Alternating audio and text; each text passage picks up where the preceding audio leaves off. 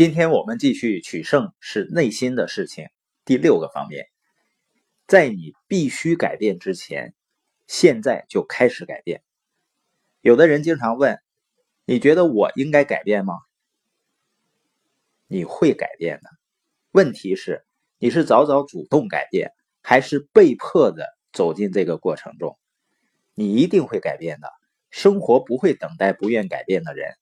问题不是你是否应该改变，而是你是否早早自觉改变，并因此赚到钱，因此呢而变得充满创造力，还是像大多数人那样后来被动的改变？有一个百岁老人，他一百岁生日的时候呢举行庆祝晚宴，一个记者去采访他，记者就问他：“你已经一百岁了，肯定见过很多变化吧？”老人双手交叉放在胸前，他说：“啊，没错，每次改变我都反对。你看到很多人一辈子都不愿意改变，但是如果你要取胜，你必须从内心开始改变。那你必须在改变之前开始改变。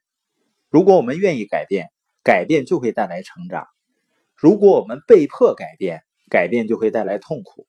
这就是事实。”但是很多人成功的时候呢，很容易沉浸在自己的胜利中，不知道什么时候应该做出改变；而人们在失败的时候，会比起取胜的时候做出改变更迅速。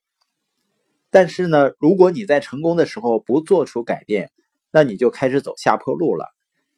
持续不断的做出改变，这需要杰出的能力的。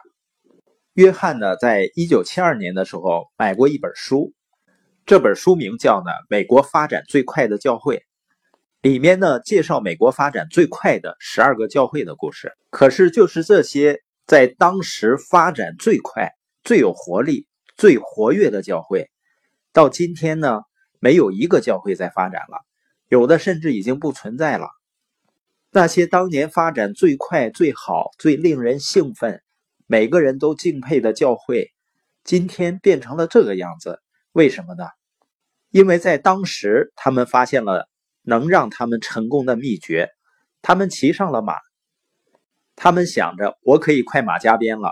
可是问题是，如果你骑马，但是从来没有停下来给马儿喂水和食物，马就会死掉。如果马死掉的话，需要怎么办呢？那就从马上面下来啊！这不是什么伟大的想法，但很多的时候你会看到。人们骑着死马还不愿意放弃，有时候你真想跟他说啊，马儿已经死了，下来吧。但你会发现他们仍然不愿意下来。我在前几年呢，有一次回到家乡的时候，我发现了一个很奇妙的现象。我的一个亲戚呢，在企业里上班，单位效益不好，发的工资呢越来越少，但是他一直坚持上班，到最后呢不发工资了，他还去上班。他说呢，最起码单位欠我的。再到最后呢，不仅不发工资了，如果迟到呢，还扣钱。他还是在坚持上班。你发现这是典型的马已经死了，他还骑在马背上。当我们看到这种现象的时候，我们不要认为这只是发生在别人身上的事情。实际上，甚至对于某些领域的领导者。也在犯这样的错误，像现在很多人抱怨生意难做，其实不是生意难做，而是你链接和引流的方式跟不上时代的步伐了。当时代发生巨变的时候，只有那些持续的学习和改变的人，才能继承这个星球。所以，领导人必须主动做出改变，必须是改变的媒体。在培养你内在的领导力书里面介绍，检验领导力的试金石是他是否有能力在自己的机构里创造积极的改变。这就是领导人要做的事儿。领导人必须引发改变，而不是阻碍改变。很多时候，我看到人们在外面失败，原因就是他们没有在内心做出改变。当您现在在听播音的时候，我希望你们所有人。